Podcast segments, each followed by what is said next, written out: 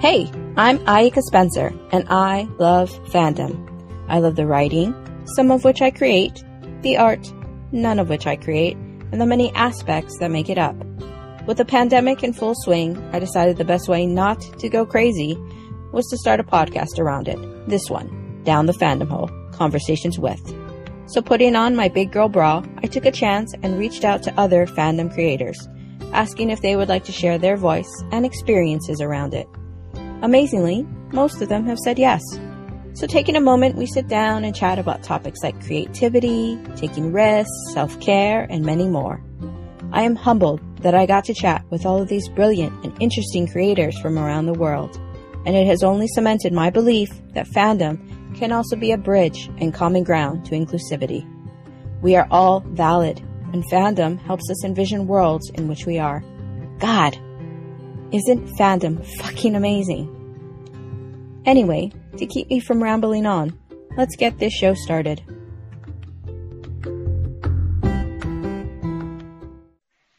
On today's episode, Valkyrie and I talk about being a person of color in fandom, using fanfiction to give Kelly more nuance and character, and at the time of this episode, our thoughts on Kelly assuming the role of Guardian.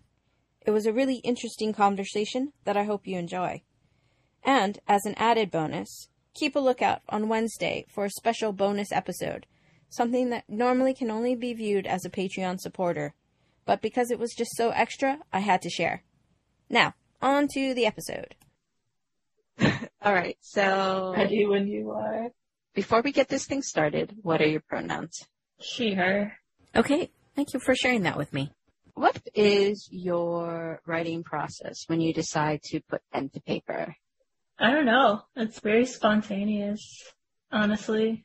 Like, I don't have a lot of like idea Mhm. planning. It's mostly like I'll be doing something and then I'll be like, yeah, this would be a good story. Usually I'll sit down if I can think of like an opening or like a scene. Mhm. I will mostly like finish writing the story probably in like a week or finish writing like a chapter or something. And then like if I can't like immediately think of like an opening or like have like a solid like anchor scene, I usually just drop the idea. But yeah, mostly like most of mine, I don't do a lot of kind of sitting down and being like, what do I want to write about? It just comes to me. And then I'm like, oh, guess I'll write it. Like I think, and I might have mentioned this on my uh, Tumblr, but I mm-hmm. was like, hi- I was like hiking in Colorado in the Rockies. I was there and I was like, and I think I like texted my girlfriend and I was like, you know what would make a cool story if Kara's like a cave diver and like Lena gets stuck in a cave and she has to like call her, but like they're ex-wives. my girlfriend was like, that would be awesome. And I was like, yeah, I'm gonna do it. and that was it. But it was it. I was like literally just hiking and I was just like, it'd be, I just think it's a good idea she was stuck in a cave and Kara had to get her. And it was like initially gonna be like a very, um, like more of a, like a humor fic. Uh huh. Uh, kind of like every single action movie ever where like the action guy, like, is like some rogue or whatever and then the like, government needs him and he shows up and his like ex-wife still works for the government and they like fall in love again or whatever. It was very much gonna be like one of those stories. but it turned out really angsty instead. so like the initial idea was sort of the same, but like the initial idea was 100% like it was gonna be like a funny thing where like Lena got trapped and like Kara came and got her and there was a lot of jokes being made and like Kara got her out and then it was like they wanted Kara to stick around for whatever reason. And it was just like them butting heads until they like finally made out. But then it like ended up when I started writing it, like it was just like very depressed in the cave. And so when mm-hmm. Kara came, was like really sweet and then it just never turned into like the butting heads thing that I wanted it to be. It was just like really depressing.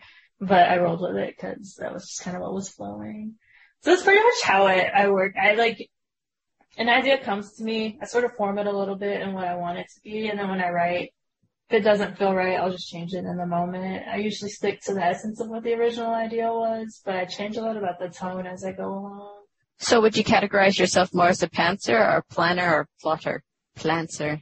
I don't make like any strict outlines. I mean, I did for Vampfic just because that has a lot of plot that needed a lot of foreshadowing.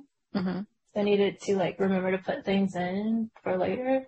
But mostly I just have the essence of what I want to write. And I always have like two or three scenes I want to write. But other than that, I just write what feels good. And I like know at some point this needs to happen. At some point this needs to happen. And I want this to end sort of like this, but that can change. That's pretty much my thought process. And then I just like write in between. So I'm in the middle of reading your hiking AU. I forgot what it's called, but there's a lot of confusing feelings going on with Lena. What was the inspiration for that? I like love Andrea. Mm-hmm. I, I just fell in love with Andrea's character in that like little fucking episode where they were younger. Mm-hmm. Just because I just felt like Andrea was so precocious. Mhm. And it just like immediately just reminded me of like one of those girls that just like feels like they have it all together. They always have that friend that's like falling apart, but they're like secretly jealous because they they like want to be able to fall apart, you know, but they can't because they're the girl who has it all who like has it all together and they have all the answers. Mm-hmm. I don't know if that's what they wanted Andrea to be, but like, her little like backstory of her as a kid like reminded me of just that so much. And so like I just headcanon that that was their dynamic and that Lena was like kind of one of the people who's sort of flustered and always lost and a little bit kind of more open and vulnerable. And Mhm. Andrea was sort of the girl who felt like, like everyone feels like she has it together, but she doesn't really. Mm-hmm. And Lena kind of knows that about her, but no one else does. And that was really sort of the dynamic that I fell in love with and I wanted to write. Mhm. So like Lena's, like I said, just kind of like, she's just flustered and going through life flustered and people can pretty much tell. Mhm. Um, but Andrea sort of admires that about her because like Lena doesn't have to pretend. Like she can just be who she is, even if it's a little bit weird or a little bit awkward. Where Andrea feels like she can't because like, you know, when you're like the person who has it together and then you do something weird or awkward, like everyone Mhm. makes a huge deal out of it. So yeah, that was sort of the dynamic I wanted to go with. And I thought Kara just played really well off of that because she's like so stable for Lena. So Lena can like stop being as flustered and like be a little bit more confident. But Mhm. also like very accepting for Andrea. So Andrea doesn't like have to have it together and it's fine that she doesn't. So, Yeah. I thought like that dynamic worked really sort of well there for Kara to be included. From the sound of it going, it sounds like they're going to become a throuple at some point because, like, Lena has no idea what she wants. She just knows Oh, I, yeah, you had to get three. the story. I'm so sorry. I, I mean, that's sort of a spoiler. but I mean, you brought it up, so you're asking for it. Uh, I, I actually don't yeah, no. spoilers. I love them. So oh, oh, cool, yeah. So that's tell totally, me all about it. So that's totally a thing. So pretty much the gist is that Elena likes Andrea and Andrea likes Lena. But Andrea's also kind of like I said, like I always think she's a little bit like when she's younger, definitely kind of precocious. Like she just appears she's like older than she is. Mhm. Um, just in the things that she do and in the like way she tries to like present herself. hmm And so like I just like wrote her as someone who is very sexually fluid, um, very sexually open. hmm Um, but like underlying all of that, like she has feelings for Lena, but like Lena's very sort of reserved. And so she feels like Lena's just kind of waiting for someone that she can kind of, you know, like settle down with.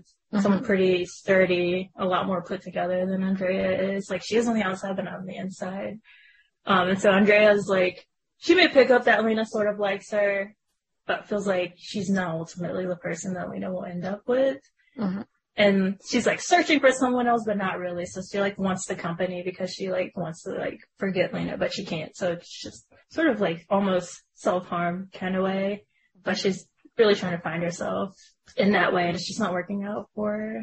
And then Lena just really likes Andrea and she's just like, Andrea, you sleep with all these people and I'm really jealous. like when they meet Kara, it's kind of like a moment of Lena's never met someone that she's been into Mhm. outside of Andrea. Like everyone she meets, like in her mind, Andrea is better. So it's like, I don't really care about them. And then she meets Kara And like she's physically attracted to her. So in the beginning she's like she doesn't know she has a type, but when she saw Kara, she's like, That's definitely my type. And so she's like physically attracted to her and they start talking and she thinks Kara's funny and she's really understanding. Like she really likes Kara. And then she also notices that like the more she like pulls towards Kara, it's kind of the more Andrea pulls towards her because Andrea mm-hmm. starts to notice that Elena likes Kara. And Andrea's kind of like flailing between sort of Kara's actually a really great person and she's really grateful to Lena and like I should do the right thing and let Lena go.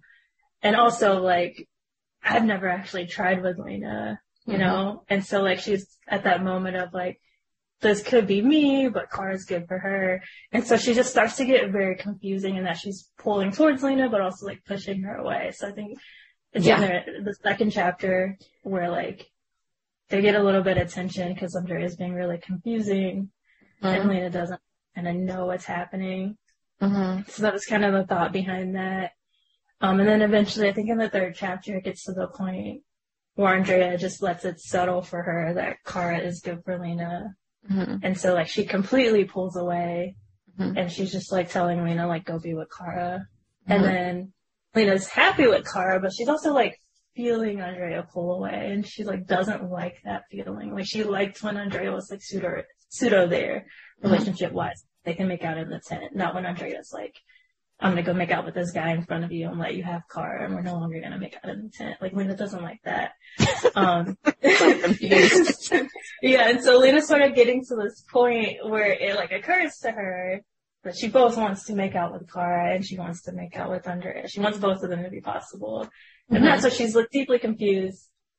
And then she's like dancing with Kara and she looks over and she sees Andrea like making out with this guy and she's like really happy with Kara, but she's also really upset that Andrea's like making out with this guy. And Kara sort of notices and Kara's like, okay, what's going on? And Lena's like trying to explain that like she really likes Kara, she also really likes Andrea. And Kara's like, you know, sometimes people just like more than one person and that's mm-hmm. fine. And then that's where they like just go over to Andrea and they like all sort of just kind of sort it out. And so the thing is like Andrea likes Kara as well. Like Andrea admires and respects Kara for who she is and she wouldn't let anyone date Lena. She's very protective of her. So the fact that like she was willing to let Kara date Lena, she really likes Kara. Mm-hmm. Um, they all like have this like, and Kara likes Andrea. She thinks she's funny. She likes the way Andrea like picks on her. Like Kara likes being teased, and Andrea does that. Mm-hmm. Lena doesn't like really likes Kara and she says all these nice things about her, but Andrea's like really picks on her and teases her and like in a really playful way and makes her laugh. And like Kara likes both of those dynamics. Um, mm-hmm. so yeah, they just all like kind of played off each other and they're all just like really young and dumb and exploring their lives. Um, so it's pretty much just the thing. And they have sex. um, all three of them together? All three of them, yes. I wrote six hands. It was a lot. But, wow, that sounds confusing. but yeah, so yeah, they they like um end up going to this party, have a couple beers. Lena tells Andrea she's been in love with her forever. Kara's pretty much like, I think you're hot. And Andrea's like, I think you're dumb, but you're also hot.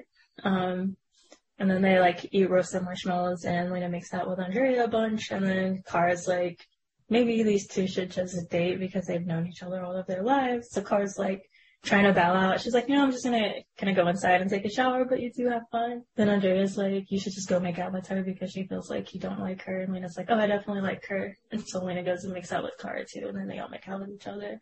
So it's pretty much them being very tentative about it, but ultimately they all just have feelings for each other on this big, exhausting fucking hike. they all feel like they're dying. Did um, you actually do that hike, or is it just something? no, no, no. I, was, uh, I, I haven't. Not, I've hiked a bunch before, but not that, not that long. Um, I think I would die. but I've, I've hiked enough to know that just even me doing like a ten hour hike, uh-huh. I'm just fucking tired. So like doing that for like a hundred days straight, you're like dying. um, so yeah, and like it's oh God, and I did like days. a lot.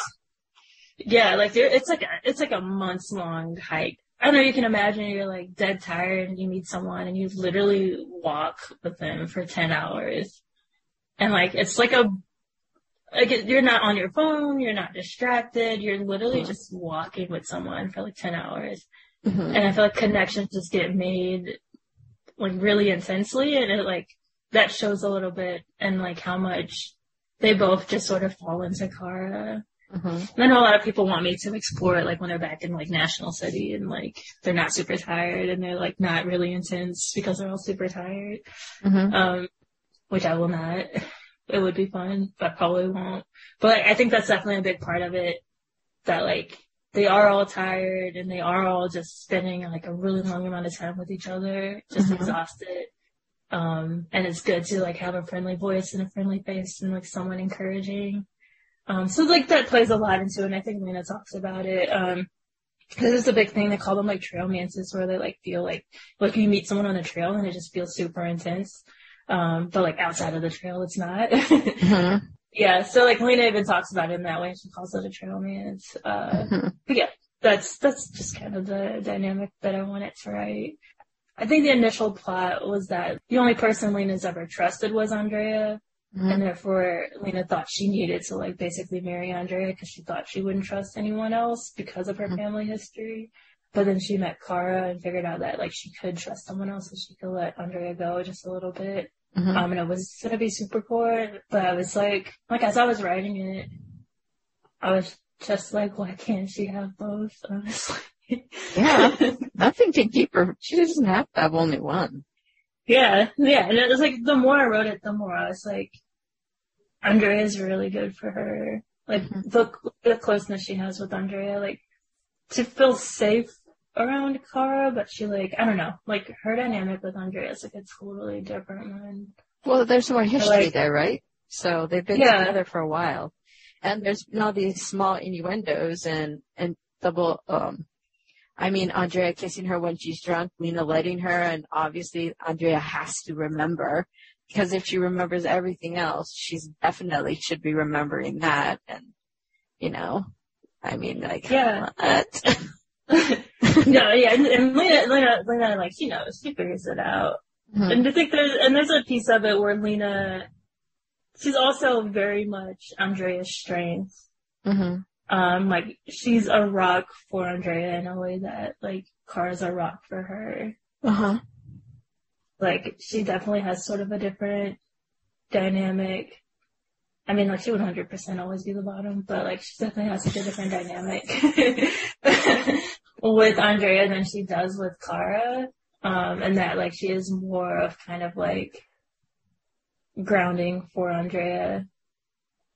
Um, and she is like the only person that can sort of pull Andrea from that place that she gets to where she gets really self-destructive. Lena's like the only person that can recognize it and pull her away from it. So I think there's a lot of different dynamics sort of going on there. So since you basically put her at the bottom, who's the top and who's the middle? Oh, like Andrea's in the middle and Kara's at the top, always. Okay. I think that's, uh, I like Kara as a, as a top. Cause I think she's, um, I mean, it, I guess in real relationships, like strict top bottom like dynamics, I guess it happens, but like I guess it's a lot more blurry in like actual relationships. Mhm. Um, but if you're just kind of thinking in the dynamic, I do like Kara as a top because she's very, um, considerate of others. Like she has a lot going on and a lot of trauma herself.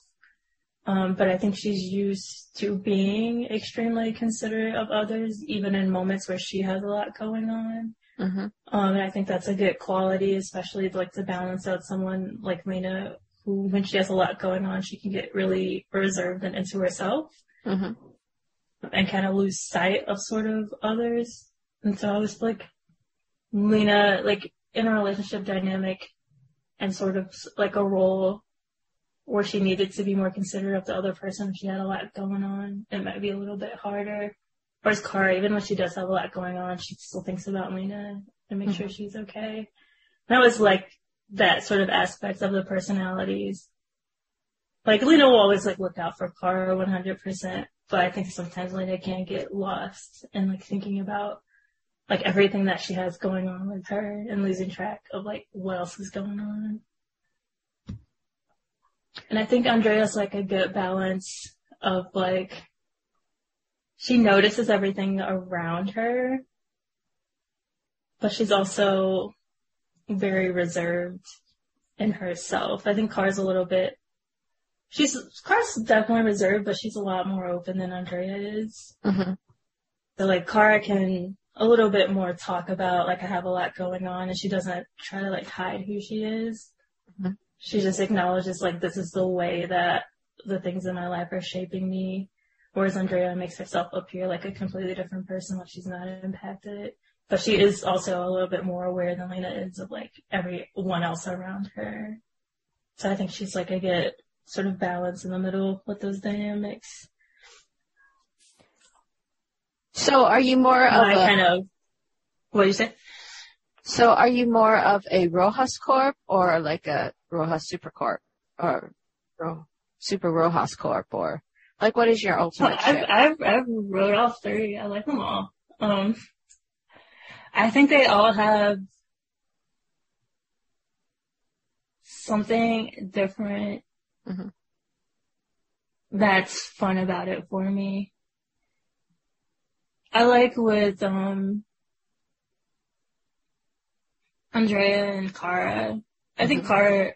I always just said canon that she'd like be really good with directions. And I think Andrea likes to be sort of not necessarily a top, but like in control.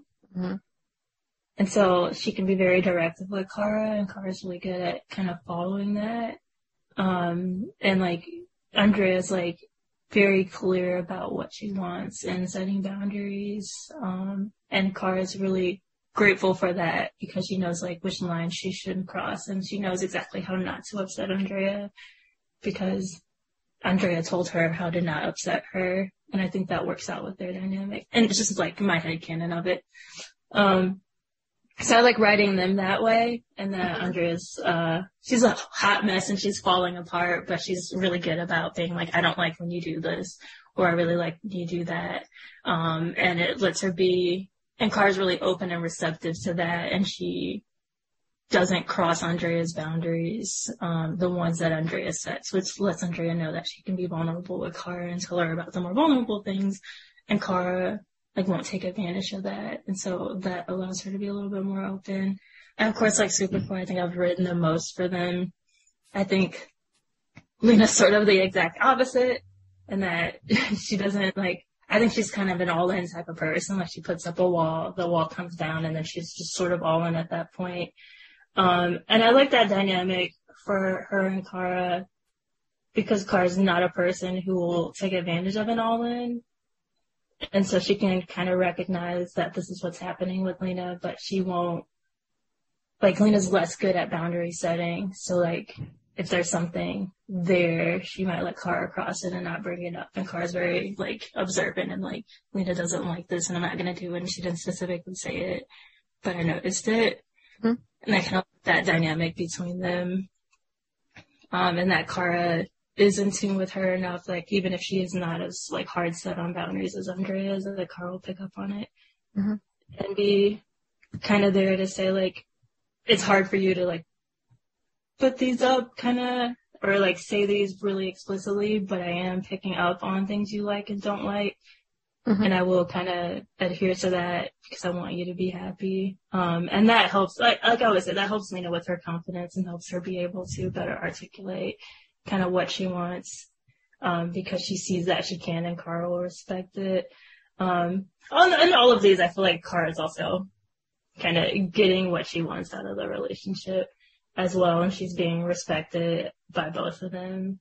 Mhm. Um, and then like, and we just already talked a bunch about them all together. I think they just play really well off of each other. So I don't know. I, I think I've written the most for Supercorp, but I could write so much more for any of the pairings. I, I like them all. So what got you into um your fandoms? Like what was it about the fandoms that you like that drew you in? This is mostly personality. Like when I write for something, it's like I just see two people together and I'm like, I really like how their personalities play off of each other. Um, also just like personal experience. Like sometimes if I'm like, I know a person that was just like this, and that like adds like that was like 100% with Andrea. Like you just see those girls in high school so much. Mm-hmm. I was like, and I just felt like very like visceral for me. I was like, I could write her, like that little snippet of her in like high school or middle school or whatever. Like you're like, I've seen this girl before. You know, I've been friends with this girl before, and like I know like what they're actually thinking and like kind of the all of this behind the mask. Mm-hmm. And so like she just literally jumped out for me, and I was like, this just felt like like I could reach out and touch her, and I like really wanted to write her into these relationships. Um, and then I like Lena and Kara's uh, dynamic. I like how oblivious they are. I like those little moments where, you know, Kara is not, you know, just happy or is not just like happy go lucky or easygoing and she puts her foot down and she's really firm. I like that she has that in her.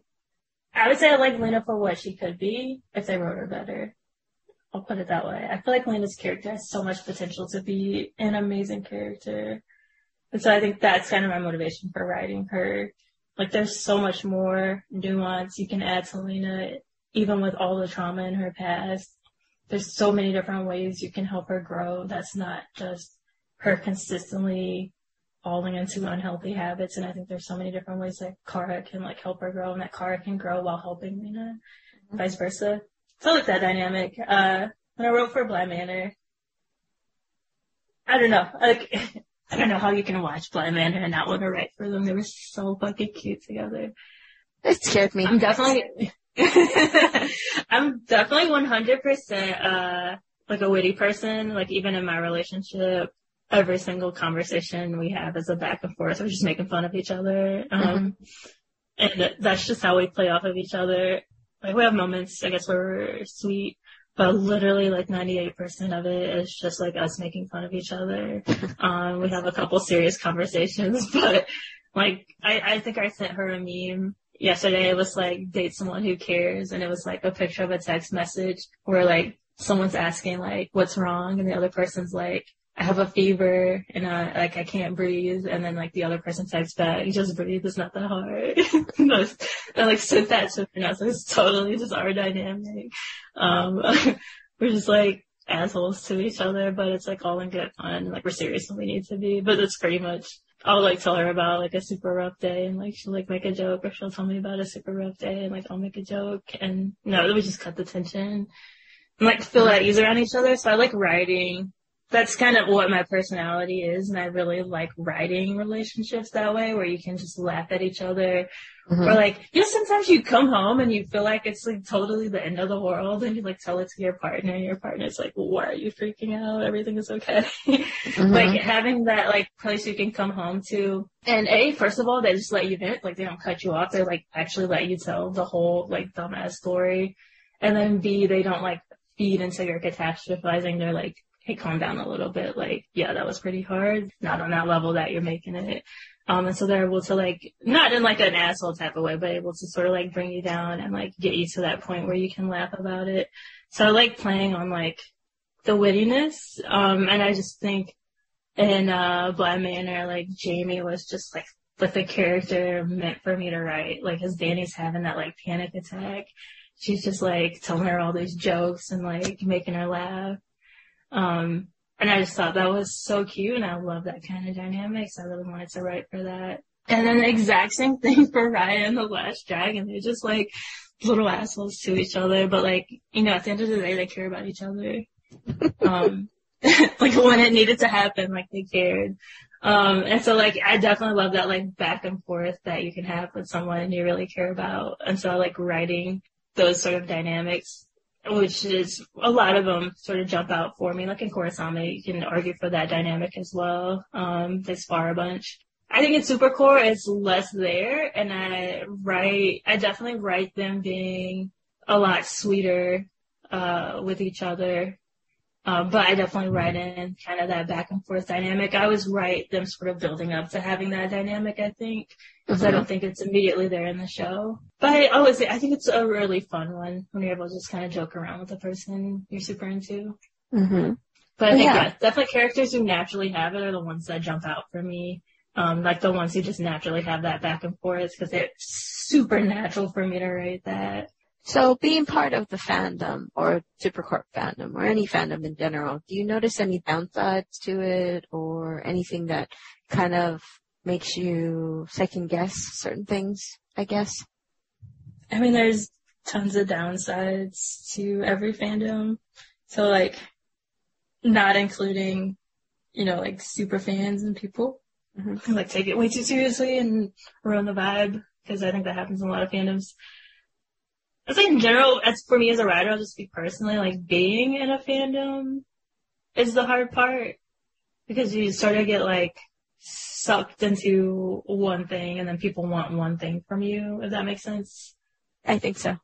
It's never my goal to like gain a large following. I just kind of want it to write.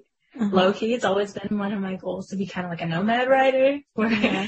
I just kind of jump around from fandoms and just write whatever I want. And I have like a core, like stable, small amount of people who just follow me around to fandoms and they're like, oh, we wrote for this one. Really cool, you know? Mhm. Um, but I wrote like a few stories for Super Core because I think I've just gotten back into fandom. And there's like the thing that got me back in, so like wanted to write a bunch for it. Mhm. And then I sort of got a following, and then just when I noticed, like even when I started writing like Rose Core or like Super Rose, like people were like really edgy. Mhm. And they were like, cause I think in one of the Super Rose stories I wrote, there was like background where like, it was sort of semi-canon. Mhm. Um, it was like an AU, but it was also following like canon vibes, if that makes sense. Like Kara wasn't Supergirl, but she was an underground boxer. Like she was a reporter and an underground boxer. And then who became like a really famous boxer and she was dating Andrea. And like it was, if it was canon, it would have been post reveal. Um, and so they were dating, but they both had this like previous intense relationship with Lena where they both knew they'd hurt Lena and they both knew that they'd been in love with Lena. Does Uh-huh. that make sense? I think so, And so, and so Andrea was like, it's a really short story, but like the gist of it is that they're at this like big fundraiser thing, uh, that Kara and Andrea are just like semi-hosting. Um, and Andrea's just like, in her mind, she thinks if either one of them didn't fuck up with Lena, they would be with Lena. But they did, and Lena cut both of them off at different times. Um, and so she's just like really insecure because she thinks Kara, like she'll always come second for Kara. Uh-huh. And like that's just the conversation they're having and Kara's saying like she did love Lena a lot, but that doesn't mean she doesn't love Andrea. That doesn't diminish what she feels for her. And they have sex. So it's sex. but like that's just like the conversation that they were having and I just wanted to explore that dynamic of how they both have like a past with Lena and just like if neither one of them fixed it, but you know, they work in the same environment and they somehow ended up together. Like how they would navigate the fact that like if Lena hadn't cut them off 100%, they would have wanted to be like that person in Lena's life. I just wanted to write about that, but like people were like, there a couple people that, and I think even someone commented like really angry about it. They're like, why would you talk about Lena in this way? Or like, if you're gonna write them together, just don't mention Lena. Uh-huh. like, how would you not mention Lena? like Lena was such a large part of both of their lives, and like they both fucked up with her. It would be a part of the relationship. But yeah, like people were really edgy about me writing anything else. And a lot of people are super supportive. Like there's way more support than there is like edginess, but I could see it happening. And I think I also wrote, I was totally neglecting all of the Clara Sam that I've written. so like I was writing that too, and I think at some point was like, someone's like, are you just not gonna write Supercorp anymore? Um, so like yeah, that like gets like when your mind just takes you on this like rabbit hole of like different things you wanna write Uh-huh. if you have like such a large following for one thing, they're all like, "What are you doing?" It's like I'm just over here doing some weird shit. Don't mind me. Just having fun with these lovely ladies. To Yeah, I think- angry, right? yeah, and I think the the hard part is that it's like 99% of people that follow you are supportive, Mm-hmm. and then it's like one percent that's like, "What are you doing?" And it's always that one percent like hyper focused on. And that's just a part I think sometimes of when you like grow yourself inside of a fandom, you sort of get stuck Mm-hmm. writing times and sometimes you want to write other things and you're just like when you have so many people subscribe to you, everything you post sends them an email. And you're like, if I suddenly start posting all of these other things, how many people will I annoy? If that makes sense. Yeah, no, I get it. I mean, sometimes I'm just like, oh, like if uh some a writer I enjoy following suddenly decides to branch out to a new thing, I won't read necessarily read this new thing because I'm like, oh, I really just like Supercorp. Sometimes I Yeah. feel, and you know, it's just like, oh, I never would have thought of this, and things like that. so Yeah, yeah, and that's that's what I say. Like most people are just that way, or like will just even if they if they really like you, they'll even read something they've never seen before, um, Mhm. and comment on it and be like, "Hey, this is really cool." And then there's just a certain amount of people who are like, "I followed you for this one thing, and I want to be vocal to you about the fact that I followed you for this one thing, and you're no longer doing it." Yeah. Yeah. So and like I've just had a few people do that, both in comments or sometimes in ask, and so I Yeah, that's sort of the harder part about growing yourself, like within one fandom. hmm So I've always sort of existed on the outside of fandoms where I'll write like a couple stories and then like hop to a new one. This is the first time I've literally stuck in a fandom this long. And it's been pretty cool. Like I'm branching out now and like I haven't gotten any sort of negative things. Like a lot of people have um been super supportive of like the Blythe fic I wrote or like the Raya fic I wrote. Nothing negative there. I think I just got more negative things when I wrote if I write Lena with like someone other than Kara, I think people get pretty pissed. Or if I talk about Lena in any way but a loving way. Like they were talking how they both hurt Lena but they moved on to each other. Like people just get upset about it. Uh, yeah, that's unfortunate. I mean, the boundaries get very blurry if that's the case, because these are just characters at the end of the day. Yeah. You know, it's like, well, okay. And, you know, there's that whole weird, wavy, fluid boundary of, I came here for this and you're not giving me this, but I'm like, it's free. And I want to try to branch out to other things because I'm writing what I like to write. Mm-hmm. So, I mean, I get it. Yeah, and then you get a lot of comments of like, I wouldn't have read this if it wasn't you, which Mhm. I think is an attempt at being sweet, hmm but it's also like, how many people didn't read it because it was this? hmm And it's like, you know, all these things you want to tell yourself you don't think about, you do think about. Oh yeah. I mean, if they say it in a nice way, then it's a good thing, right? Then they're suddenly seeing another possibility and it's just like, ah, okay, this is good. Yeah, no, yeah, that part, like, I, I definitely, I'm not, like, downing that. I think they're definitely trying to be sweet. But I'm saying, like, this is a person who did read it. Like, how many people saw it and they were like, gross. I'm not reading that.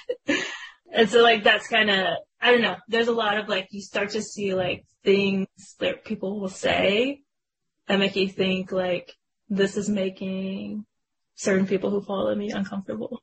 hmm Or, like, people will, like, openly say, like, I really hate the idea of Andrea with Lena, but when you read it, it's okay. and I've had like a bunch of those. and it's like, yes, those are the ones you commented and it was really positive for them. But like, hmm how many people am I posting and they're like, this bitch is posting this again? and like, I honestly like, that, and that's my whole thing. Like, I really respect the people who follow me. Um, but then like, like, like people are just super vocal, like, when you're Mhm. not doing exactly what they want you to do. That's why I like never really embedded myself in a fandom because I always wanted to be like that, like nomad writer. And then I Wow. embedded myself, which thankfully has been super, super sweet to me. But like I did notice like, and that's why I think it stood out because everyone has been super nice. So like, and I wrote just a little bit of something else. There was like a little bit of pushback, and I was like, oh, this is not making people happy. Yeah, I get you. I got you. But um, so we talked a little bit, or we touched a little bit in a pre-chat about your. I don't want to call it disappointment because it might actually be something more, and I just don't understand it fully about the way the representation for people of color. Did you want to talk a little bit more about that? Oh yeah, that I just meant fandom in general. Just kind of ignore people of color. They make them the villains a lot, and it, I just feel like it gets pretty alienating Mm-hmm. for um, kind of fandom members of color. Because on the show, like when you introduce someone like Kelly or even someone like James, they're going to be members of color in the fandom who relate to them. Um, and then like when James dated Lena, there's a lot of hate for him in the fandom. Mm-hmm. Um, and then when they broke up, even more hate for him. Um, and then some of that hate translated into fics and things like that. Or like characters just don't get, characters of color don't get shown in the fic. So it's like, there's the one character on the show that you super relate to and no one will write them into the fic. Or like, uh, Alex is now dating Kelly and like people still want to write Alex with Maggie or Alex with Sam or things like that. I think sometimes it can feel a little bit alienating. Um, Mm-hmm. and I think sometimes people don't know how to write characters of color or worry they'll do something wrong or like, you know, do something wrong with the culture or something like that. And I think, uh, it's just kind of hard sometimes, but I also think, you know, racism and bias and prejudices they exist and they exist in fandom and it's like quite apparent and you can just see it in the way sometimes that characters of color are treated, especially when they mess up. Mm-hmm. Um, cause I was like, Lena and kara messed up a lot, um, but we're very forgiving of them. And not just in this fandom, in a lot of fandoms when like a person of color messes up, they really get villainized. and I would say just don't think that the fandom members of color don't notice that. And so I just think fandom can just be sometimes not that great of a place for people of color. But again, the world isn't. So it's not, you know, super unexpected. Like if you think about the, I think the Star Wars, um, they had the Asian woman Uh-huh. who got a ton of hate. Tran, I can't think of her name. I think she actually speaks for Raya. Was she like the pilot in one of the movies? Is this the most recent one with like the driver dude? I have never seen the Star Wars movies. I just followed Kelly Marie Tran, I think, right? I'm not sure because the only one I remember, and that's mainly because my memory sucks, is the one in the most recent movie. I think she was a helper. This is the last, uh, the Last Jedi and Rise of Skywalker. I know, whatever, she got a lot of hate, Uh-huh. um, being in the movie. Um, but also, like when you like see like an Asian woman or a character of color who looks like you, like you get so excited about it because you know it's like representation. You're like finally like I can watch this movie and like see myself like I could be a part of this like in my fantasy world. Mhm. And then you like look at the fandom and the fandom is just completely fucking trashing the character. And there's always like a reason they say they're trashing the character. But when you get down into it, it's like the only character of color and like why is all the hate spewed towards them for things other characters, you know, can do. Mhm. And we're very forgiving of it. A lot of characters of color get put through the ringer in fandom.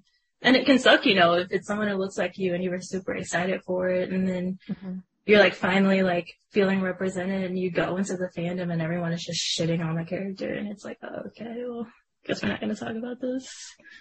I mean, there are definitely spaces where it's better. You know, Supergirl has like the Supergirl fandom has been pretty cool in certain areas as well. Um, and definitely there are a lot of people who are really cool. Um, but like you still see it and you see it in most fandoms. And I think, I mean, that's something a lot of fandoms have to work on, but it's definitely something you can see. It's probably also a little bit more systemic also, right? Because I mean, Maggie Mhm. is a person, a character of color, and I don't know. Kelly as a character, I don't think has been hashed out as much as they did with Maggie. There's a lot more history involved for myself, so I usually either put her and Alex together or her and Sam together.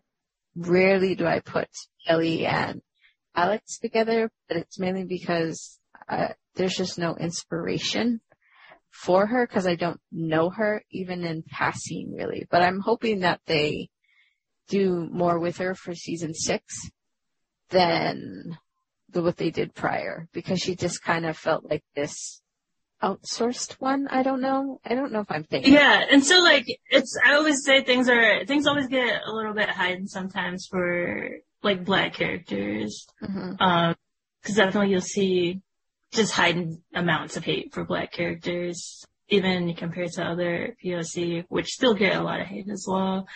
And I don't like sometimes I don't blame the fandom, and I've had a lot of this conversation. I think last summer we talked a bunch about it with some people. Sometimes the show just drops the ball mm-hmm. with black actors, um, and I think honestly that was my feeling of what happened with Kelly because exactly what you said was one of my qualms with it. And I think about Alex's dynamic with Sam, or even Alex's dynamic with Maggie. It feels like you have so much more to play off of mm-hmm. than how the show writes her with Kelly. It just feels like a little bit harder of a narrative um, to fit into fic, you know? Mm-hmm. And I, have written Alex with Sam. I've never written Alex with Maggie before, but I've written Alex with Sam a bunch because I like their dynamic. Um, and I try where I can. I've been, I think, a lot more in my fics writing her with Kelly. Um, and it's just harder because that the show just hasn't developed her as much as it developed other characters. And there was even that moment, I think, last season where she like took something to Andrea that was like a huge deal and Andrea totally blew her off, even though she's like an extremely intelligent woman. I was just like, I don't know, like that was so weird. But yeah, and I think this show just sort of, she's just kind of there as a character sometimes. Mm-hmm. But there's nothing like super defining or like really big moments um, where you can like take it and say, this is Kelly and like really play off of that and that like mm-hmm. gives you a lot of inspiration for writing. And I think sometimes like, like you said, it's systemic and like, it's not just the fandom, like sometimes the show just drops that ball as well. And I think that's what happened with Kelly and I hope she gets some really great moments. Um, but yeah, I definitely have, we had that conversation with a couple people over the summer, last summer, just in how little the show gives you in terms of their dynamic, and so how much of it that you have to sort of create yourself. Mm-hmm. If that makes sense. Uh, season five kind of feels like they dropped the ball with those two. Like you have this established lesbian couple, but there's just so much going on that you don't see the overt, the softer side of this couple. You know, like, or at least that's how I remember it. I could be skewed. It's been a while, and I have a terrible memory, people. So yeah, they have like some cute moments, uh, like when Alex is like, saving Kelly or whatever, and like it's there. Mm-hmm. It's just not. It's not super nuanced. It's you know, and it's mm-hmm. not giving you. They're not building it up as like, oh, I really like this couple, or like giving you really like fun scenes or cute scenes, or them just being candid. It's really just like establishing they're a couple in the show. That's it. That's like all they're doing. I, I don't know. It feels a little more propish than character is character. Exactly. Yeah. Like, oh, I'm just going to make these scenes that are black nuance, are flat, and then you know try to figure it out from there. And yet, but now they want to make, I think, Kelly into the Guardian. And I'm like, oh, okay, that, that, that makes sense. Sure, she can take over for James because James is somewhere in Calvinville now and he's not part of the show anymore. But unfortunately, it also feels like they traded one sibling for another sibling instead mm-hmm. of just having them both there. Yeah, I, and yeah, so with that, and I think this, and I, I, I mean, personally, where I've been in the fandom, I can't speak for the entire fandom. I haven't seen a lot of like hate for Kelly or anything negative towards Kelly, just mm-hmm. in who I follow. That's been pretty positive. Um, and I think that's just one of the instances where I feel like the show is definitely dropping the ball. They're not giving you a lot to work with when this could be just like a really awesome relationship to write in mm-hmm. and have like a character color be centered and like you just talk to people in the fandom and they're saying exactly what you said. Like it feels kind of better to write Alex with these other people and it's just from like what the show has given us. Mm-hmm. But I mean, it should also be somewhat more freeing than too, because suddenly there's this character who could be anything you really want her to be, right? Why also are we not drawing from that as a inspiration pool? She can be fierce. She could be, she can also become a superhero. Apparently that's what she might become, right? For the season six. Or she can have, well, it's like, kill. you, I, mean. I think it's one of those things where you, it's one of those things where you have to have someone take the leap like with like Roa's core and Super Roa's and like Super Roa's core, like I just went for it. Like no one else was writing it or like there was like I think when I first looked in either of those tags, there was maybe like maybe like one like 400 word story for like Roa's core. Um, like no one was writing it. No one was writing Andrea. And when I wrote Andrea, like it was literally me building a character. Um, but I was also talking to a lot of people in the fandom about it. And so like, we were all like at the same time sort of building her together. And I think you see a lot more of Andrea and a lot more of like Super Roas and a lot more of Roas mm-hmm. Core and a lot more Super Roas Core. But literally when I wrote those stories, I was like the only one in the tag. And it was a lot of me creating her. And I think we have to, as a fandom, do that for Kelly, which we haven't. Like, someone just take a leap and say, like, what do we think Kelly would like, or what do we think Kelly would be like? And like, once we all just sort of get this kind of idea of like a Kelly, it makes it easier for us to write her. And I think, and that's like a super fun fandom bonding moment. And I like, I was a part of it when we were doing it with Andrea, and I think we should do it for Kelly it should be done. But I think it's one of those things, it's hard to sort of take that leap and be like, this is who Kelly is because, you know, get a lot of people like, this is not Kelly. Like, um, just because the show has not given us that much honor. But I think it's just one of those things that like, it hasn't been that like open conversation where we're all super excited to like introduce a new character into our fics that we're all like creating these fandom dynamics for that we love to write about. Um, like it was with Andrea do you think that it doesn't matter if it's a person of color who does it or or do you think it'll carry more weight if it's a person of color? I don't know. I think sort of either or. I think if a person of color could pick up traction in doing it and writing the nuance and helping the conversation, I think they had the um, kind of Black Girl Magic uh, design that they were doing um, and trying to gain some traction with that. I don't know. I think the conversation should be started. And I think mm-hmm. we always mm-hmm. put a lot of weight people of color to start these conversations. Sometimes other people can start it and people of color can definitely be in them and help guide a little bit and they don't have to like spearhead it and be the sole energy behind them. So either I think it just needs to be a conversation and an open one and a healthy one and mm-hmm. getting more kind of the characters of color into it. But yeah, I just feel like I don't think from what I've seen it hasn't been super negative. I just think Kelly's not a character people, you know, have that like, you know, there's all those like head canons for Andrea or like for Lena or for Kara. Because mm-hmm. in our minds, we like have this like, this is Kara. Like we'll see a meme and we're like, this is Kara. Or we'll see like, a sh- like we'll see anything and be like, that's definitely a Lena thing. Um, I don't think we had that for Kelly. With like, you know, I'm not scrolling through Facebook and see like a text message meme and I'm not like, that's definitely Kelly. You know, like I don't think we have that. And that's all like fandom dynamics. That's us creating that. Like when we say that, that's like the Kara we created when we say this is Kara.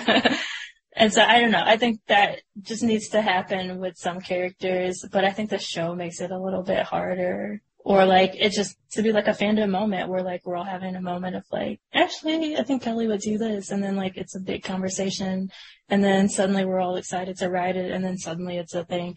That's literally just how it was with Andrea. Like mm-hmm. I said, because um, I was just a big part of some of those conversations and first starting that. And, you know, now that's sort of branching off into its own thing and a lot of people are writing about it.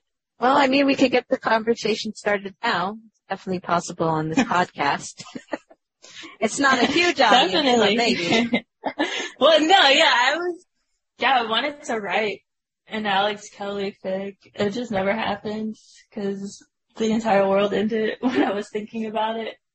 But yeah, I definitely, I mean, I wouldn't mind being a part of that conversation. And like I said, over the summer, the fandom did a lot of work to branch that up and a lot of really great writers wrote a lot of really great stories, including just uh, a lot of the black women from the DC verse. Um, so not just Supergirl or mm-hmm. stuff from Supergirl from across all of the shows. Um, and they posted a lot of really great stories, but I don't know how much traction that picked up.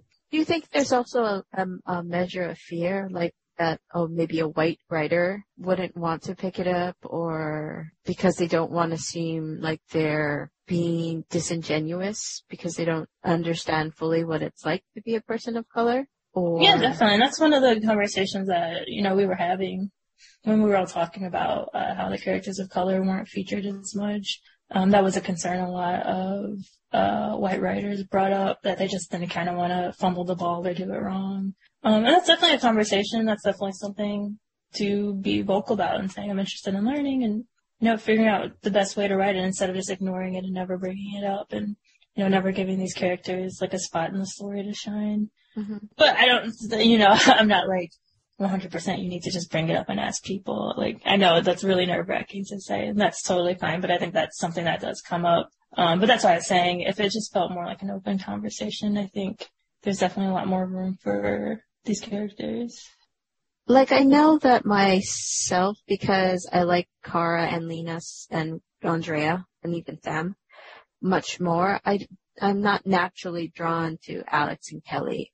And I don't think it has anything to do with some sort of racial issue. It's just that there's something that feels flat about it. And I think it might just simply be because there's something more broken about Lena and Kara than there feels to be about Alex and Kelly. Does that make sense? Like Kelly, uh, Alex is always just so strong and she's always so protective of Kara and, you know, and then you've got Kelly who they're together, but then I don't know. I'm like, I feel like now I want to write a Kelly and Alex fic just to keep the conversation going because like I love that aspect of it, you know, and I'm like, would I be able to do justice to these two characters or would it just seem, I don't know, contrived? because the last thing you want to do as a writer for a show that you love hate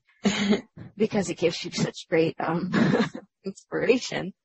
I would hate to not give it justice, you know? Like I would love to collaborate. No, I think that's like that that's totally fine. And it, it's sort of like a double-edged sword. Like I think it's totally fine that you're writing for the ship that you're passionate about. I never want people to feel like they need to write for something else. Uh-huh. I think it gets a little hard kind of as like a person of color in a fandom when in every single fandom that's what everyone is saying. They're like, oh, I don't, I don't hate this ship or this character. They're just not the one I want to write about. Um, and so every single fandom that you go to, like, the ship with like the person of color is not being written about. And it's never like, oh, well, we hate this person. It's like this other one is just a lot more interesting. If, if that makes sense. Um, no, I, I mean, it completely makes sense. And if, if even if you just look at television shows nowadays, Blackish, that was a ensemble care, an ensemble show of pretty much all black people. And then there's Tyler Perry show, which is on cable, which not everyone has access to. And the pool of non people of color relationships on television is just so much more widespread that it's a problem.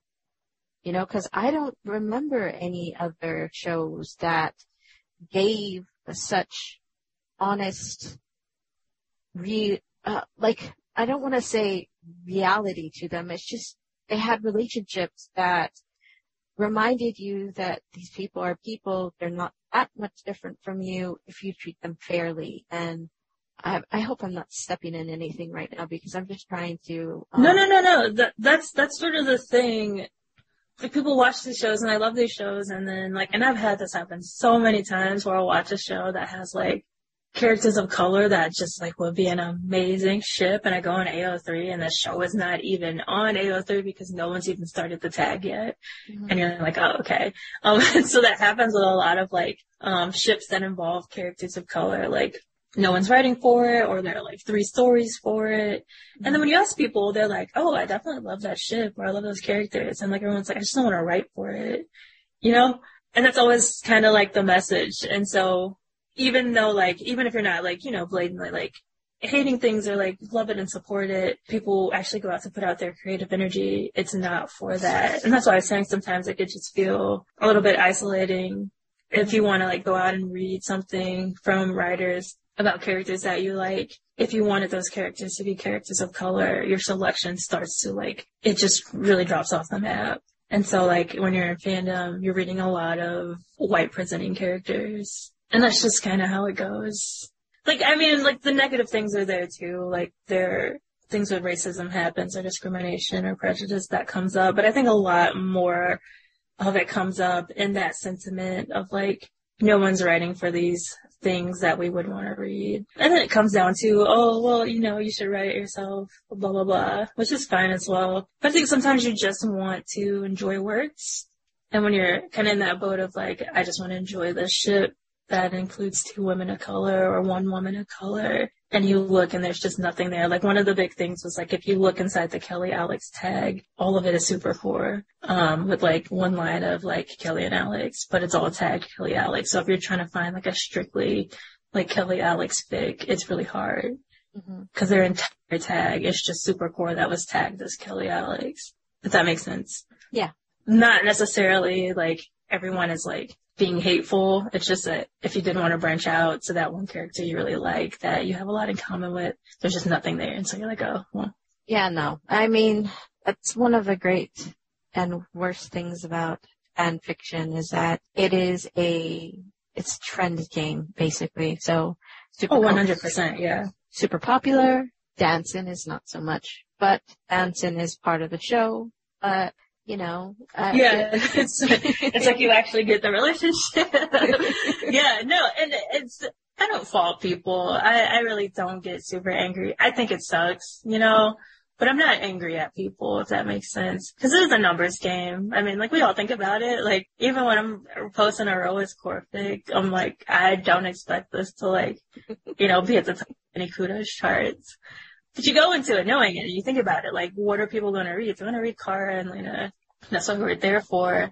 Um, and if you think, so what are people going to write? They're going to write Kara and Lena. Like, there's like two people who exist who legitimately don't care about kudos and all of that. Maybe.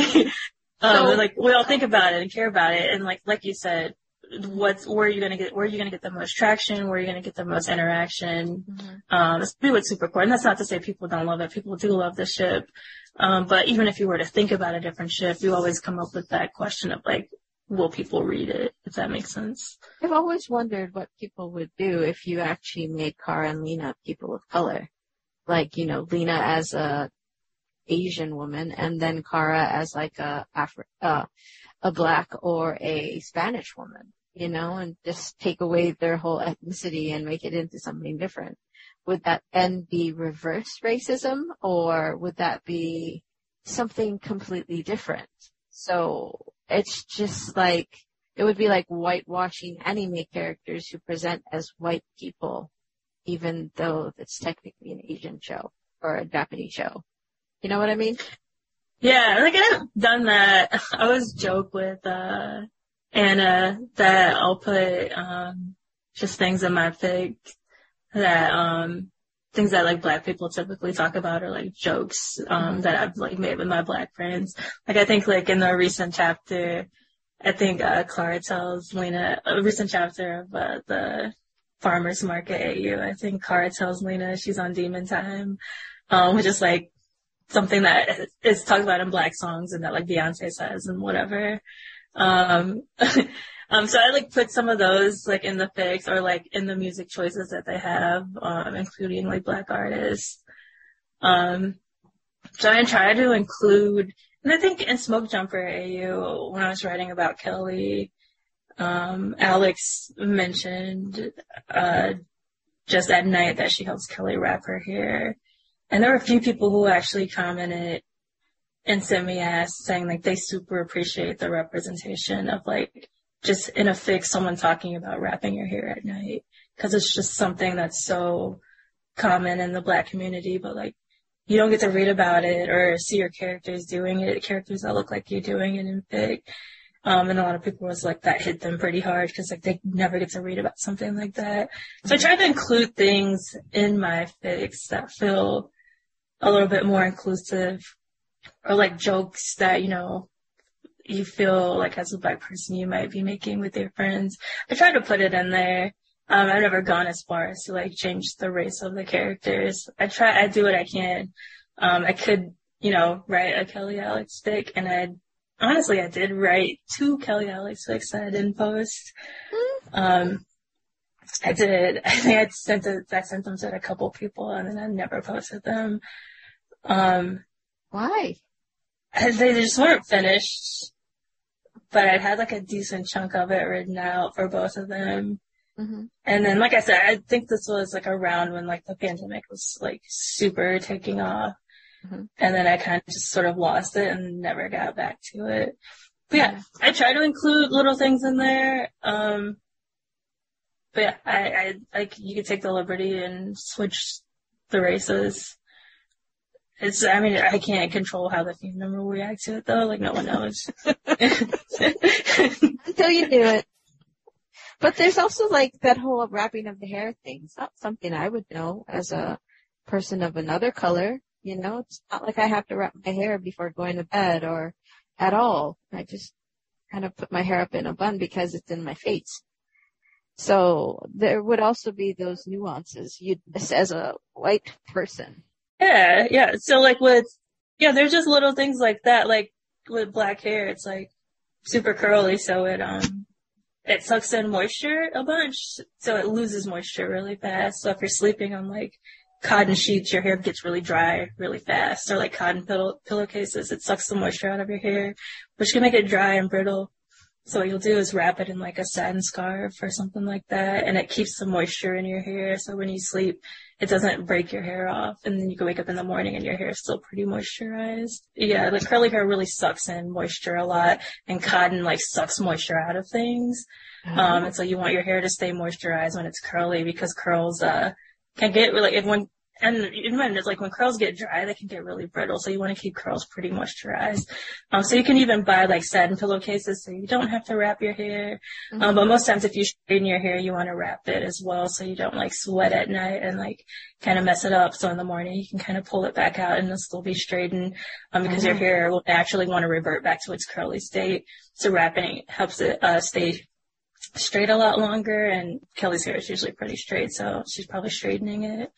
Oh, um, but yeah, yeah. So it's just something like, and I didn't even think that much of it when I included it in the fic. I just, if she's a person, like she's a black woman with straight hair, you just know 100% when you straighten your hair, you're wrapping it. Because if you don't wrap mm-hmm. your hair, you're pretty much ruining your straight hair.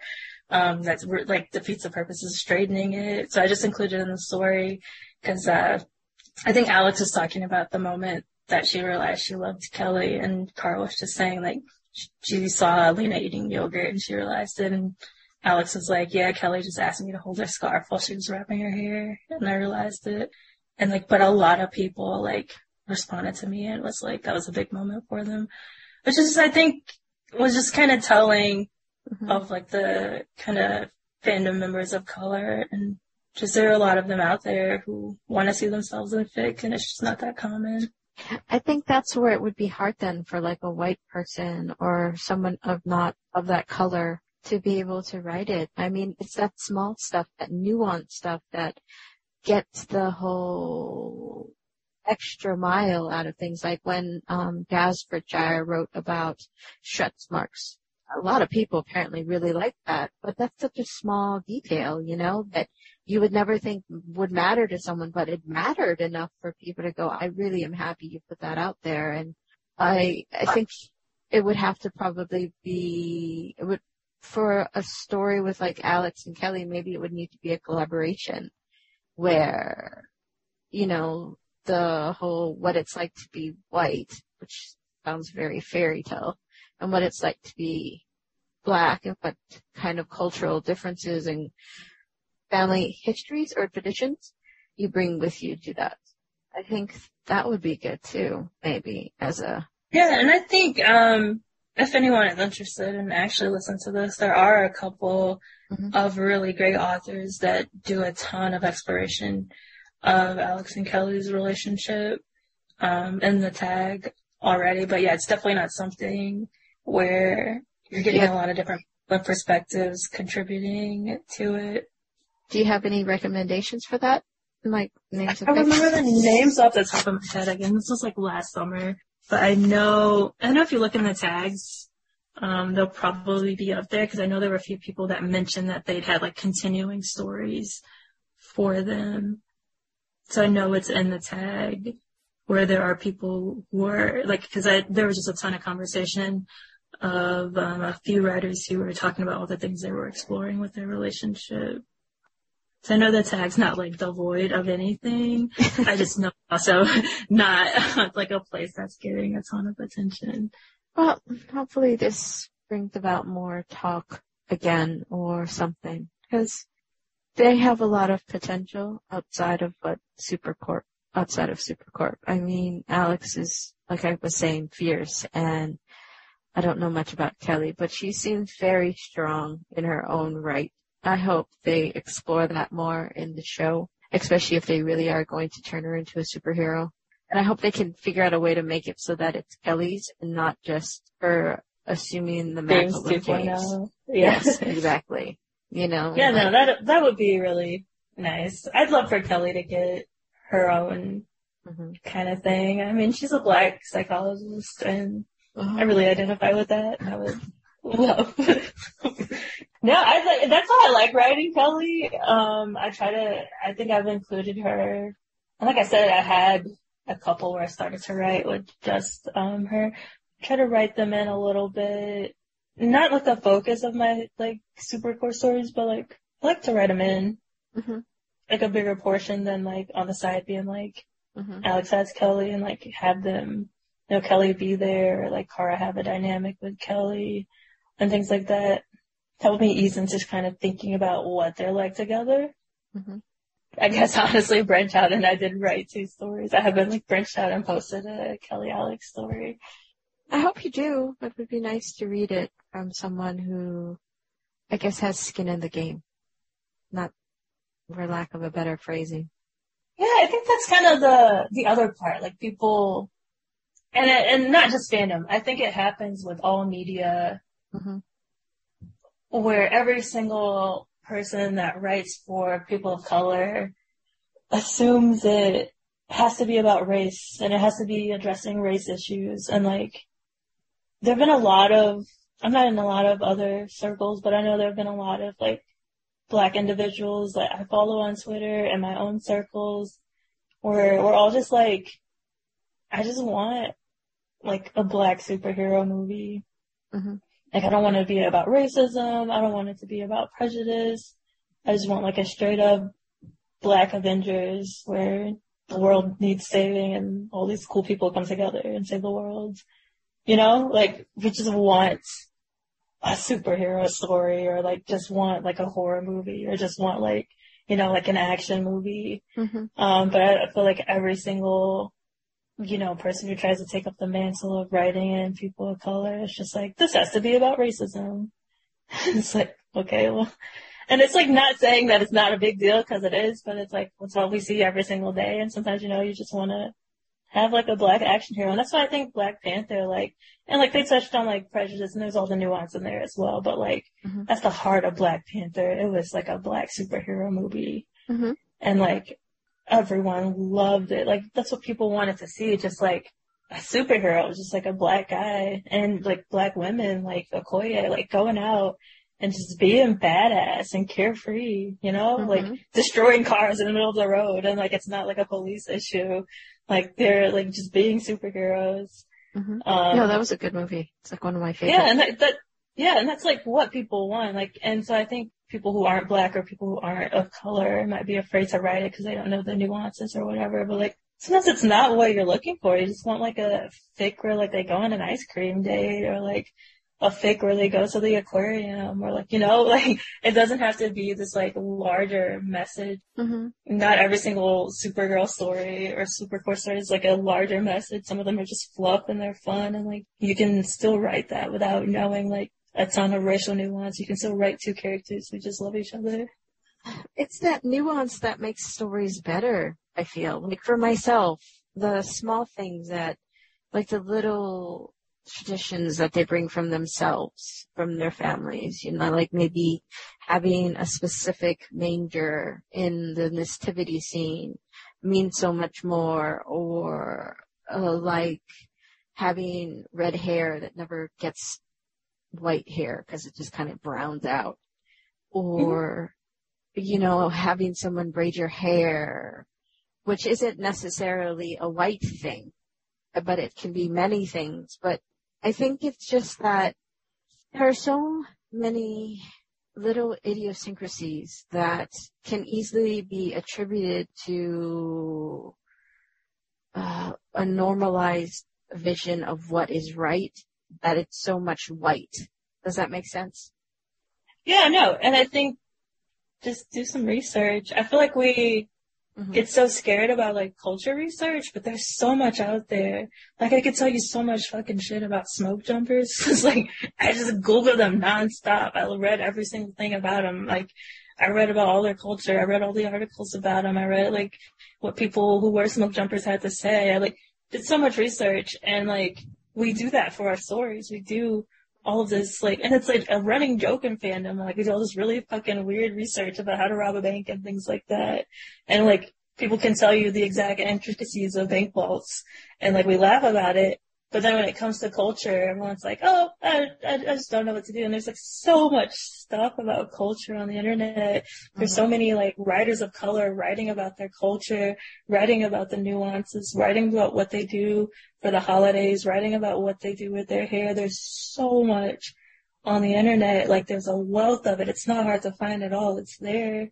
And like suddenly everyone's afraid to like read it or look at it or Google it that's like literally all we do for all this stuff we know absolutely nothing about and we write it with so much confidence. And then like, not even that, no one's like even asking the question of like, is there someone I could speak to? Like I read some articles and like just wanted to check if like this is something you heard of or would this be offensive? Like no one's doing any of that when it's like what we do with literally every single other thing we write. Yeah, I guess so. Or maybe we just don't, mm, maybe we don't feel like it's as easy to research as smoke jumpers is. Like, oh, what is a normal black relationship like? Or what are small things that, I mean. Like, that's what I was trying to say. Like, it is, it is though. Mm-hmm. And like one of the great examples of it, I can't remember it's like a really um, viral video that was going around of a white mom who'd um, adopted some black daughters, and she's doing their hair, mm-hmm. um, and showing their hair routine, and like she is on fucking top of it. Like she is better with their hair than I've ever been with my hair. Um, she has the right products. She has like the right like brushes to come through it. She's doing the right routine. She's switching it up and stressing different places on the hair at different times. So like it's not too hard on one section. She did all this research herself um, to figure out what works best for black hair. She's like she's not a black woman. It's out there. Like that wealth of knowledge, it's out there and she utilized it and she's making videos um, for other women who may be in her situation on how to take care of black hair. I'm literally watching the videos. I'm like, I should be doing that shit with my hair and I'm not. Like my hair is trash compared to her daughter's hair and like I'm a black woman. and like, and like she is so, and it was just so refreshing to watch and she is like so on top of it and she's so sweet and she's like, and it's just such a lovely thing to watch, but it shows you that when you care, like the information is out there. She could so easily be like, I'm a white woman, I just don't know. But she went out and she figured it out and it's there. It's there for you to figure out. There's so many black women talking about their hair on the internet. I literally spend like 20 hours a day watching YouTube with, like videos about black hair so I can get like my hair better. Like there's so much out there. Like black women are writing about hair. They're making YouTube videos about hair. It's a huge part of YouTube. They're on Twitch talking about hair. There's websites and websites and articles and articles about hair. And that's just hair it's everything else. Like people writing about it, talking about it, sharing their experiences. It's not hard to find. It's openly there. Um, and so I love seeing that video with her. Like it wasn't an excuse. Like she did the research and she's out there doing black hair, but like better than like some of us, like who like have lived with black hair our entire life. Um, and like I didn't know, it was so wholesome and I loved watching it. And there was like literally no moment of that video where she talked about it as like something negative or something hard or something that would make her daughter feel like she was a burden. She talked about it as like, this is beautiful hair and we need to learn how to take care of it and do better. And that's what she did. And it just felt really good because it just shows that the information is there. It's not hard to find. You just go out there, you read it, you utilize it. And she's just doing really great things and being like really informative and it's really cool. And so I feel like when people say Google it or you know, go do some research. Like it's, it's there and it's not hard and it's you know, if you get a little bit kind of shaky or scared or like want to check in, you can always do that with your friends of color or say like, Hey, I've read a bunch about this and I noticed this was a really common experience and, you know, I wanted to talk to you about it just to check in. Um, that, I think that's always a fine conversation. I think that's a really awesome way mm-hmm. to say that I've gone that extra mile and I've tried to learn. Um, and now I'm just going an extra step and saying with everything I learned, I just want to still make sure, you know, that this isn't offensive or like just ask about this or would this be something you know about or would someone else know about it? I think that's always a fine conversation to have rather than I didn't know where to look. I don't know what the information is. I don't know if it's right. I'm like scared to do it. So I'm just going to ignore it, you know, kind of thing. Yeah. Um, it's like it's out there. Like any other information is out there and we're like so much more confident. And I keep using Smoke Jumper as a reference because it's what I did probably the most research for. But I even like in the, I think note for it, I wrote I did a lot of research for this and I'm trying to stay as true to kind of like firefighting culture as I can. But if anything comes off offensive, please let me know. Um, and I can change it or we can have a conversation about it and you can let me know like what was wrong with it. And I had, I've had like more than like five or six people who, um, identified as firefighters contact me and say like, this didn't come off as offensive. This was excellent. They talked to me about like their experiences with it. Um, and it's like really enjoyable just talking to people about it. But like, I just put in the note, like, I did so much research and I really tried my best. And if it's still not okay, please contact me and let me know. Um, and you can like do that as well. Like I did so much research on this story and I tried my best to put the nuance in. But if there's something off about it, please contact me and let me know and I can switch it. That's, that's exactly what I did. And I just had so many people contact me that were firefighters. Um, no one told me like, it was wrong, but they were like, they love the nuance and like the research was on point. And like, again, it was just a really fun moment of learning about firefighter culture. Um, and someone talked to me, a couple of people talked to me and said they had like family members who were wildland firefighters. So they talked about like dealing with it, um, when your family member is doing something that dangerous and like how that feels. Um, so it just opened up a lot of doors for me to like talk to people with these actual experiences, and I learned like even so much more after posting with it, which is really cool. That's why I think like you could do that with culture and like open that door in like a really welcoming way and saying like, hey, I did go out and do a lot of research and try to learn on my own, but I know I'm not perfect and I'd still like to learn more if anyone's down to talk. And I think people are really open to talking. Yeah, it's me being lazy, I guess, because I like talking to people to find out about things from them. That's more of like reading a lot kind of tires me out, so then I don't retain it. But if I'm talking to people, I retain it a little better, and then I feel like I'm getting to know someone as opposed to just like a general view. But I'm starting to realize how important it is to come in with a little bit more knowledge than you probably should have. Does that make sense? I'm, i feel like I yeah. might be saying it wrong. No, no, no, that makes sense. And yeah, I, I, I mean that as kind of like a personal attack on you. Like you should be doing more. no, no, I didn't take it as one. So gotcha. Yeah. I just like, oh. yeah, I just meant in general that like, and I mean I fall for it as well sometimes with like things I'm afraid to write. But like as writers, content producers, like we're used to doing research, and I think we really underestimate mm-hmm. that ability when we branch out to something we're a little bit more timid to write about. And that could be like kinks, that could be culture, like, you know, mm-hmm. when you're branching out to something that makes you a little bit more timid, all of a sudden it's like we get in our mindset that we can't do it, but it's kind of the same research process that it is for anything else. Yeah. Um, and so like, I just like to say that we do have that skill set and I think we like to underestimate that within ourselves, but we are capable of using our skills that we use for all of our other stories for some of those things that are a little bit harder to talk about. So maybe like gender, sexuality, um, like I said, kinks or culture. Like we're able to do it. They're harder conversations, but we have that skill set, that research skill set to look it up, to include the nuance and to talk about it. I think we just need a little bit more confidence maybe, um, in ourselves to go forth and like talk about some of these things it is scary to delve into new things when you feel like perhaps you're lacking in something else, I guess, if that makes sense. But yeah, I am not a research person. Honestly, I don't like it. like I just, amalgamate everything I do when I read science fiction and then figure it out from there. But I should probably become more of a researcher, honestly. Yeah, you're you're always not a research person until you are. Mm-hmm. like, like I was, uh, I think I was looking up recipes, um, just because I wanted to cook something pretty organic, Mm-hmm. and I ended up on like a gardening blog, and I ended up reading so many gardening articles. It's probably what Car- like Kara is a gardener, like every single fic I write. But like, and just all of a sudden I just knew so much about gardening because I just like started reading all of this random crap.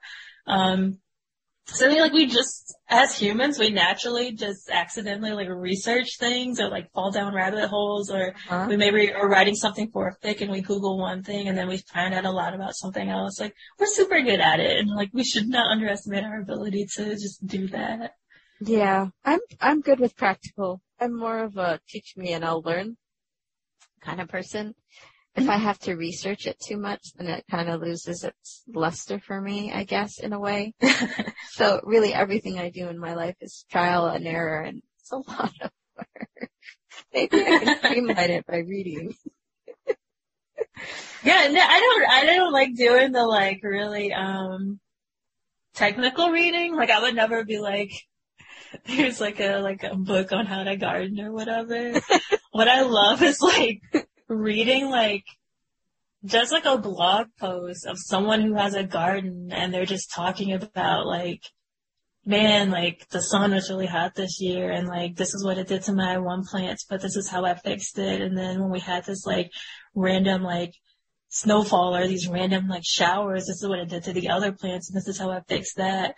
Mhm. Um, you know, it's like you're reading a story. You're not reading like an informative thing. You're just reading like this person being like, I just went through like the season of hell with my plants and this is what I did. and like for some reason they came out alive and you're like reading that, but like you accidentally just find out so much information like what to do when it's too hot, what to do when it's too cold, what to do when there's too much rain. And like all of a sudden you like know all of these things, but all you did was like read a really fun story. And like I'm all for that. I love like yeah, I'm just learning things that way. Yeah. And it's like all of a sudden you're like, I don't want to write a story about, you know, Lena trying to keep a garden intact when like all of these things are happening. Um, but also, you know, like falling in love with Kara. um, and like that's, and like I think that's where, and that's why I said a lot of my story ideas like really are just kind of spontaneous because I'll like just be scrolling through the internet and I'll like click on an article and someone will be like, let me tell you about this one time where like I accidentally cracked the tank at the aquarium. You're like, oh shit. And like, but they'll talk about the whole process. Like, no, but, no, no, but it's like always something like random like that. But they'll talk through like, so this one person had to come and then I had to go through this whole process and then you find out about like the hierarchy of like the administration in an aquarium and you're like, oh, that would be a cool story to write about. and like that's where like all of my ideas come from. It's just like Uh-huh. reading like kind of people like who lived life and learned a lot of things with like a weird experience. And then like now you know all of these really weird things from reading about their experience. And so now you're like, oh, I can write a story about this where like Lena's maybe the aquarium administrator or like Kara's the person who broke the tank. Like, and you just have that like nuance now of like what would happen in that situation because you like read something about it. Um, Yeah. that's what I like. That's where a lot of my story ideas, like, sometimes it'll just pop up to me, like, while I'm walking, like when I was hiking and I just had the Cape pick idea. But sometimes I'm like, being like some like bad shit, like thing that happened. And I'm like, what if like Lena was like a bystander and she like saw the tank crack? And then like it'll just spiral like from there or something like that. Um, and that's like, that's like, they just kind of come to me from like that inspo and I always find myself reading like weird shit on the internet. So I'm like, why not use it anyway? Well, now I feel inspired to write a hair fic with uh, um, Alex and Kelly, so I might do that just for the fun of it. And to See, that's where it comes from. Explore you talk about it a little bit, now you want it. And on that, thank you for saying yes to coming on again and talking with me about all these cool topics. And uh, yeah, that's that's pretty much it. This is that's it. if you would like to connect with today's guest, check out the episode's description.